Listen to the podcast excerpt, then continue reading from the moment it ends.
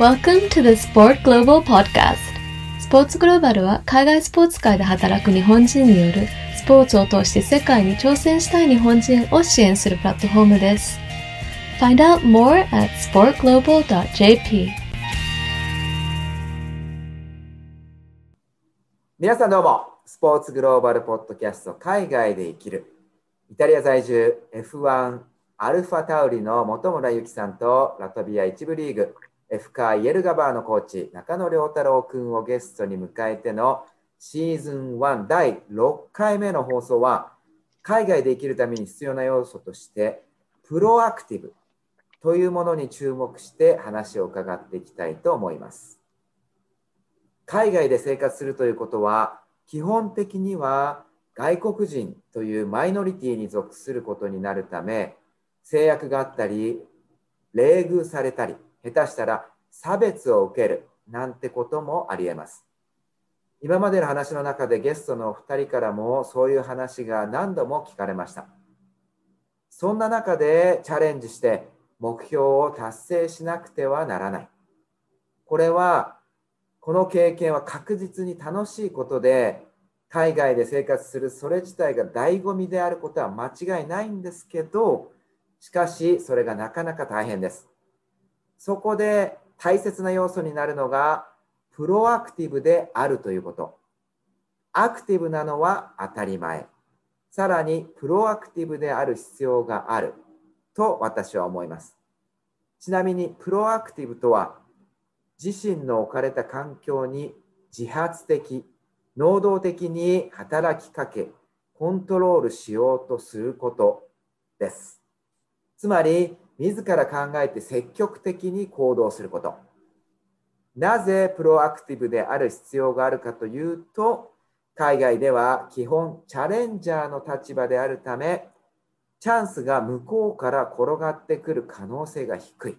なので、我々は自らそれを取りに行く、あるいは自ら作り出す必要があるからなんですが、まずはお二人にお聞きしたいと思います。お二人は海外でプロアクティブに生活していますか？これはりょうくんから聞きたいと思うんですけど、どうですか、りょうくん。そうですね、能動的プロアクティブに知ってると思いますね。結構大事じゃないかなと思います。うん、実際のなんかまあ経験というか例として何かありますか？こうあのプロアクティブにしてあの生活してる。そうですね。まあ、うんぼ僕自身の例というか、うん。やっぱりこう、もうサッカーの狭い世界ですけど、何人もこう日本人選手が海外に挑戦してくるじゃないですか。い。僕の周りにもそういう選手はいっぱいいるんですけど、うん。まあ、長く残ったり結果を出したりする選手と、うん。まあ、すぐ帰っちゃう選手の違いっていうのは、やっぱその、こう、なんか与えてもらえるって思ってる選手と、こう自分をこう、与えに行ってるというか、うん。こう、向こうが何かしてくれたり、誰かが何かしてくれるのを待ってる選手はやっぱり、すぐ帰っちゃうなとは思いますね。なるほどそれ多分めっね。ちゃ大事で、ううん。んで、結局、そのさっきも言ってましたけど、差別だったりとか、うん。まあなんか大変な思いとか、うん。あのーがあるのはもう来る前から絶対分かってるじゃないですか。うん。おそらくそういうのを予想してきてるだろうし、だからそこでなんか、うん。うわ、差別受けたとか、なんか、うわ、こんな大変だったとか、給料未払いだったとか、うん。で驚いてるんじゃなくて、そこをどう克服していくのかっていうのをうん。こう発信したりとか考えてほしいんですけど、その問題がうん。起きた時に、なんか誰かが何とかしてくれるっていう。うん。自分が悪くないから、もうその問題が起きたことに関して。うんそういう問題は自分じゃない誰かがか解決してくれるって思ってる人多分結構多くて。なるほど。でめっちゃ理不尽だったり、よくわかんないこともやっぱ自分が克服しなきゃうんいけないから、それが嫌だったらまあ日本にいればいいと思うし、うんいや、なるほど。しかも街の姿勢は良くないなと思いますけど。うんこれはね、前回、もしよかったらあリスナーの人も聞いてほしいんですけど、前回の第5回の放送の時の考える力の時にも、ね、うちはそういう話をしたんですけど、やっぱ日本人として日本に住んでると、いろんなことが与えられる世の中なので、どうしてもね、そのプロアクティブにならなくても世の中回っていくんですけど、今のりょうくんの話もそうですけど、やっぱ海外に行くことで、自分あの自体がプロアクティブにアクティブになってプロアクティブにならないと、誰も助けてくれなかったり、待ってても何も来ないっていうことがあるっていうのをまず理解するってことは大事ってことですよね。そうですね。あと、その結局、自分が何か影響を与えて物事がこう変わっていくとか、自分がこう能動的に動いたら結果が変わるみたいなのって、うん、あんまり経験しづらいかなって思うんですよね、日本の社会の中で生きてると。こう自分が影響を持っているというか、うん、目の前の物事に対して。うん、っていうよりは、こう誰かがこう決めてくれたとか、偉い人がなんか、うん。ね、解決してくれるっていう、それはそれでまあ、いいことでもあるとは思うんですけど、うん、そういうマインドになりがちだと思うんで、うん、その点、やっぱ海外にいると、うん、変えられることが、まあ、あるじゃないですか。自分が能動的に動いたら結構変わることが多いから。ねえ、本当にそう。うん、そういう習慣をこう経験しながらつけていけたらいいのかなっていうのは思いますけど。あいや、本当にこのポッドキャストリスナーの人でね、その海外に出たいと思ってる人は、これ本当にあの聞いといてほしいなっていうか、それが分かるだけでも、海外に行く前にね、選手としてでもそうだけど、準備できてるだけで心の、これは全然違うと思います。じゃあちょっとあの、ゆきさんにもお伺いしますけど、ゆきさんはどうですか、自分で、えー、プロアクティブで生活してると思いますか？うーん、どうですかね。自分はそう思わないんですけど、この定義を見てるとそうですね。うん。自分の置かれた環境に自発的、能動的に働きかけ、コントロールしようとすること。そうですね。コントロールされるの嫌いなんで、どっちかっていうとそうですね。もうだいぶ分かってきましたね。さあ、コントロールされるのは嫌いでしょうね。ああ、もう嫌いです。本当に嫌なんです。本当、はいはいはい。あの自分の身につけるもの一つでも人に決められるのは嫌なんです。そうなんですよ、うん、確かにこのコントロールしようとするっていうところに注目するのはゆきさんって面白いなと思うけど。そうこれ私だと思いました、うん、まあでもそうさ されないために自ら能動的にね自発的に動いてるってことですよねゆきさん。そうあすごい綺麗にまとめていただいてまとめ慣れてきたねだんだん私の取説を分かってるっていうか、分かってきてくださったというか。ね、1, 回1回目から聞いてる人結構分かってきてると思います。そうそうそうですか。そうそう、本当そう思う。このコントロールのこととかは多分あって思ってると思う。そうそう、ああ、うちさんっぽいな、みたいな。そうなんですよ。うん。うん、なんだろうね、でも、そうですよね。自分で動かないとコントロールされちゃいますよっていう話ですよ。いやいやいや、気づかない間に、周りに飲み込まれちゃいますよっていう。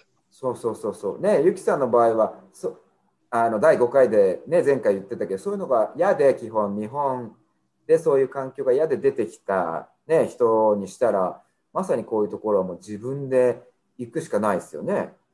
うん、でもなんか、なんだろう、自分の置かれた環境っていうのが、うん、今これ西洋社会で働いてて、うん、自分東洋人で、日本人で日本語っていう、まあ、人口的に見たら結構マイナー言語じゃないですか。うん、人口喋、ってる人口で見たら、まあ、それが母国語でっていう、だからなんだろう自発的にしないと空気になっちゃうぞっていうのは本能的に分かってきてるので、勝手になんかやる気が出るというか、自発的になる気がしますね。やっぱり、先ほどの話でも日本人でもこう受動的だと何もないっていうのは別に日本人に限らず、うん、今イタリアで外国人として生活してる外国人みんなに言えることで、うん、でも私の観察した感じだと、うん、えっとね英語ネイティブ、白人男性はちょっと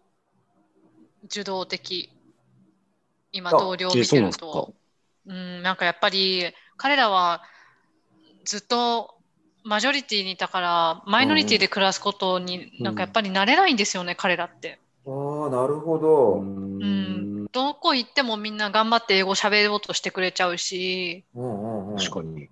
なんか、私みたいにガツガツできないみたいなんですよね。へえ、それは面白い。そういう人が多い。何人かあの外国人と暮らしてる外国人としてイタリアで暮らしてる人見てるんですけどやっぱりイタリア語勉強しようっていう気にもならないみたいだし結構なんかブツクサブツクサの飲んで文句言ってたりするからまあ根性が足りないんだよと私のお説教に合うんですよ そうするとね。なるほど。若者よと。私を見てみろと私は別に英語だって完璧に話すわけじゃないし、うん、ただ置かれた状況でどうにか楽しく暮らすように、暮らせるように人生エンジョイしようとしているのに君たちは何だと、うん、どれだけ下駄を履かされているんだと？下駄はね あなたたちのためにあなたたちの母国語をみんなが一生懸命に喋ってくれる。いいわねって言って嫌味をチクッと言って、ね、確かに。確かに。いやでもそれでそんなに文句言うの？って言って。大変ですよね、私に絡まれて。でも、そういうふうなのを作っているようになったっていうだけでも英語勉強しといてよかったなっていうと。いや、素晴らしい。よ そうじゃないと、ほら、世界は英語圏の人に飲み込まれちゃうでしょ。うん、確かに。あのね、ちょっとずるいなと思って。うん、これは面白いね。またその状況が、そのイタリアっていう、そうそうそうね、その彼ら、言ったイギリス人、下手したらアメリカ人とか、そういう人たちにしても、アウェーの地での話っていうのが面白いかな。そう。そう、やっぱりアウェーにい慣れてないんですよね。私なんかもう、うん、超絶アウェーで10年以上過ごしてるんで、うん、もう当たり前なんですよ、これが。うん、状況って置かれた状況にこうなんていうんですか柔軟に対応するじゃないけど同化するっていうんですか、うんうん。うん。うん、でもそれをしようともしないで文句言うのは違うでしょ？と思って、でまあ彼らから見れば私がすごく自発的な人みたいですよ。なるほどね。なんか一人でどこでも行っちゃうし。おうん。たくましく見えてるのかもね。そう、意外とこっちの人って個人主義の割にはグループ行動するので。なるほど。いやでもそれは面白いね。その、え、りょうくんがさっき言ってたその日本人の人があの選手としてチャレンジしたいけどどうしてもその日本生活の受動的な生活から抜けきれなくてあのやりきれずに帰っちゃう話してくれたけどこのゆきさんの場合はそれがねそのイギリスねあ英語ネイティブの白人にあるイタリアではそういうのがあるっていうのは面白いな。なんかある気がする。なんか、うん、ちょっと根性入れ直したくなる瞬間は結構ありますよね。彼ら見てると。なんか、いやいやいやいやいやって。うん、まあ、でも状況的には似てるんですよね、日本人とその。自分の国に帰ったとしても、うん、別にホームレスになるわけじゃないし、うん、国としてはイタリアよりも経済が回ってる国に帰るわけだし。なるほどね。なんか困ったら家帰ればいいやって、帰る場所があるわけじゃないですか。うん。うん、何もね、不便なところに自分から行かなくてもっていう。うん。でも自分で決めてきたんだからそこは自分でしっかりしないとって言ってまた 私のお説教が始まるわけですよ。ぐだぐだぐだと。めんどくさいのに引っかかったなって顔してますよ。いやでもそれがいつかありがてえなっていう若者ね。ねうん、ね日本人のおばちゃんになんか説教されるとは思わないじゃないですか、彼らもイタリアでよりによって。ねなったでしょうね。びっくりですよね。思ってないですよね。思ってない、絶対。思ってないですよ。そっかそっか。いや面白い。その話面白い。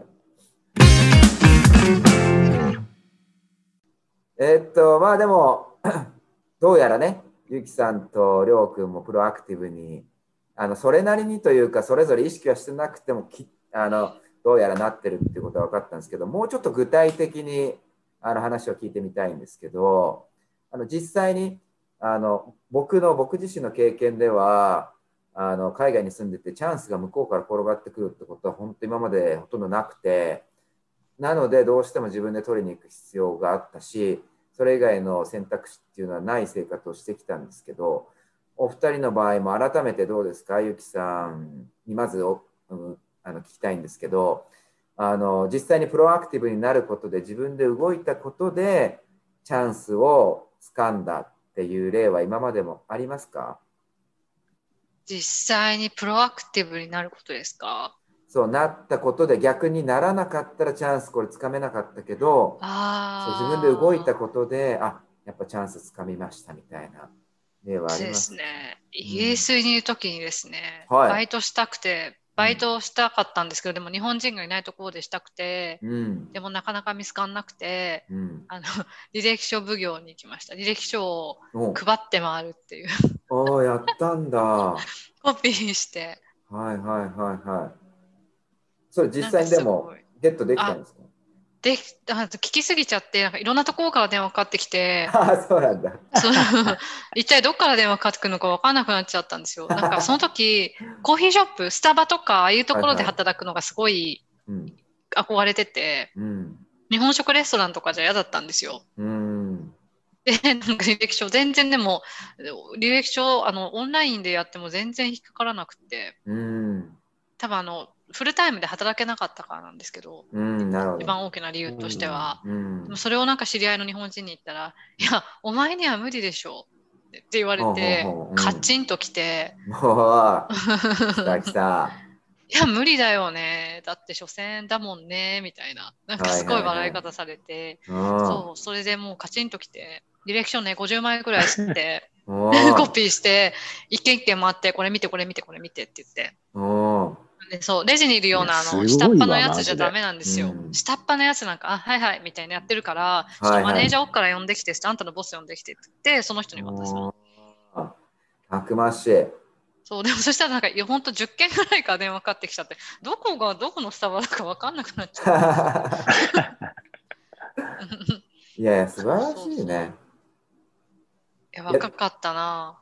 うん、いやだけど本当にそうこれね聞いてくれてる人は本当にぜひ、ま、学ぶっていうか真似っていうかそういう気持ちで行ってほしいなって思うっていうかやっぱ日本はに住んでたらね仕事もちろんね、うん、今はいろいろ大変かもしれないけどやっぱりジョブエージェンシーに言ったら仕事なんていくらでもあるしコンビニとか行ったらねいくらでもある中、やっぱ外国人で行くとね、海外ではそう難しいのは、このゆきさんの経験はもう半端ないけど、でもそういう気持ちは持ってほしいですよね。ね、頑張って。りょうくんどうですか？そういう実際にあの履歴書50枚送った経験とかありますか？そうですね。履歴書50枚はないな。ああ、ないですよね。さすがに。ないですね。でも俺も代理人を立てないでやってたんで、あまあ、何かこう新しいことを決めるときは、基本的には、自分でこう見つけて探してって感じで、まあ、家探しとかも、現地の家探しとかも、なんかまあ、電話とかでやるんじゃなくても、突撃して、部屋見せてって言って、部屋見ていつか借りれるとか、娘の保育園もそうですけど、突撃して、うん、なんかい、そうなんですよ。結局、その市、市に僕の電話番号を渡して、ま、なんか何日後にかけますとかもあるんですけど、うんうんうん、その例えば保育園のこととかも、なんかかかってこなかったりとか、うん、なんかややたらい回しにされたりするんで、はいはいはい、もう自分の顔を見せて、自分で中を見て、自分の目で決めるようにししてますね。なんか何かを買ったりとか何かを新しいことを決めるときは、それが一番早いかなと思います。うんそういうふうになってったってことかな？海外生活してあそうですね。だもっと楽に決めたいです、本当は。さんさんと。でなんか適切なそのサイトかもわからないし、僕にとっては。なんか、見るのが一番安全かなと思って。うん。これは、あります、ね、うん、本当に、その、まあ、ゆきさんの例とりょうくんの例、これ結構ね、シンプルな、あの、身近な話を2人はしてくれてると思うんだけど、でもそれの中でも、一ついいなと思うのが、その、やっぱフェイス2フェイスじゃないけど、実際に行ってみて自分の顔を出して、何が欲しいかをこうだあの要求するというか、そうすることでこう、それ自体が近道っていうかそれがチャンスをつかめるっていうのは僕もそういう経験があるんでそう思ってるタイプで。で結構この世の中ってなんかいろんなことが、ね、SNS とかでできるようになってるけどでもまだアナログな自分がいる中でやっぱ海外で生活してる人はそういうのを大大事に実際にやってきてるって聞くと自分の中では合点というかしますけどね。どうですか？りょうくんもやっぱりょうくんもいろんな国でね選手としてもやってきてるからやっぱそういうのは思うんじゃないかな。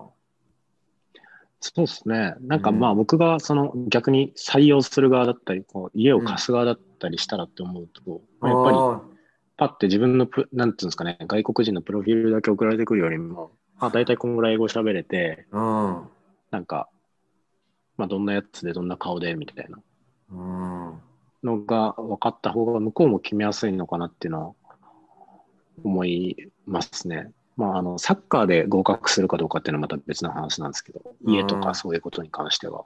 うん、いや、なるほどね。その、そっちの立場に立ってみたらそうよね。自分がもしそうだとしたら。俺が逆だったらやっぱそう思っちゃいますね。ああ、なるほどね。You are listening to the Sport Global Podcast. スポーツグローバルは海外スポーツ界に飛び出し活躍する上で必要な情報を定期的に発信しています。詳しくはスポーツグローバル .jp へ。じゃあちょっと最後のもう一個お願いしたいんですけど、二人に。えっ、と、このポッドキャストリスナーの方々へのメッセージといいますか、たくさんの今日いい話いただいてるんですけど、改めて、えー、これから海外に出て活躍したい、海外でチャレンジしたいと思ってる人たちに、このプロアクティブに動くことで道は開ける。チャンスは自分で掴みに行かないとダメだよ。みたいなところのメッセージっていうのを改めて、えー、ゆきさんからいただいてもよろしいでしょうか？私ですか？メッセージですか、はい、どうだろう？いや動けよとりあえず、いや、とりあえず動こうねっていう。うんそうじゃないと私みたいな人から説教されます、ぐだぐだと。いやでも、でもほら、本当、うん、こうやってネットがね、あの、うん、主流になって社会の、うん、みんな、あの、スマホもあって、私が初めてイギリスに行った時よりも全然本当ハードル下がってると思うんですよ、現地に。なるほど。ああ、それはマジありますよね。うん、スマホ一つで仕事探したり、部屋探したり、いろいろ手続きできたりとか、うん、あとあの、銀行口座開けるのも前前より全然簡単ですし、なるほど。なんかいろんなことのハードルが下がってると思う。世界がもっと一つになってるというか、ああ、なるほど、うん。生きるのにきっと簡単になってると思うので、うんうん、いやもう、機会があったら出た方がいいと思いますよ。何年かでもいいからでも。だってそうじゃないと日本の良さもわかんないし。うん、なるほどね。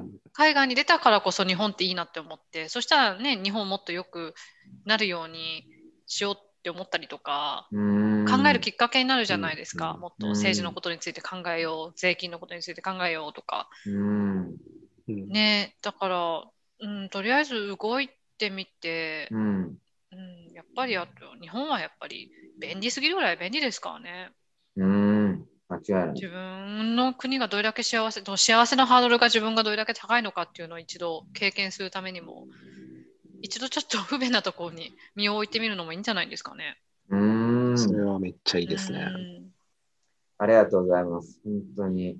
あともう、ゆきさんに説教されたい方も募集してますんで。そうですよ、本当に。うん始まりますよ、私がぐだぐだと。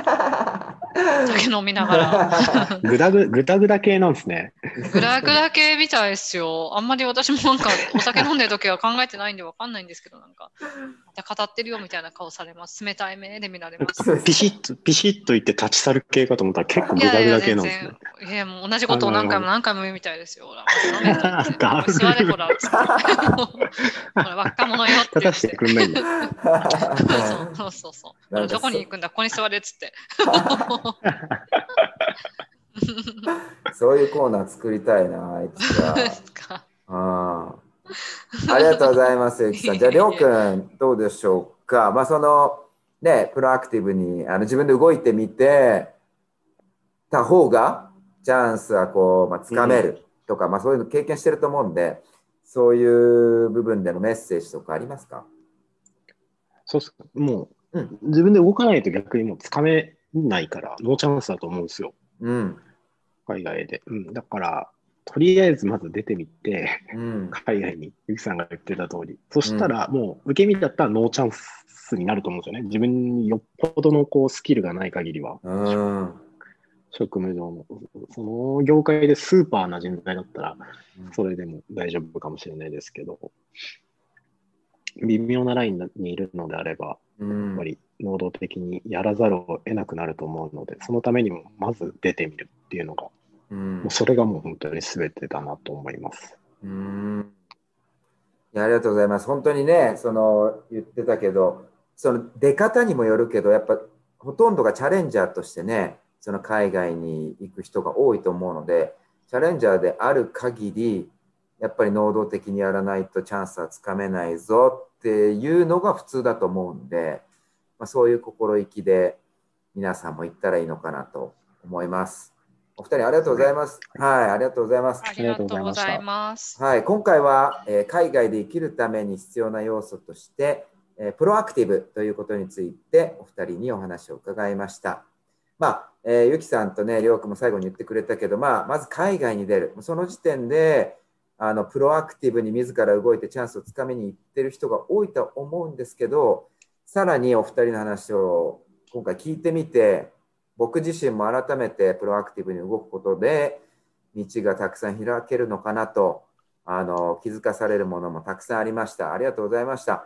で、あのもしお二人にゆきさんとりょうくんにあの聞いてみたいなとか質問がある人がいましたら、えっと、このポッドキャストの概要欄に、えっと、スポーツグローバルのあのウェブサイトのページとか載せますんで、あのそこに行ってもらえると、そのページの最後の方にお問い合わせフォームとかありますんで、ぜひぜひあの質問ありましたら書いてください。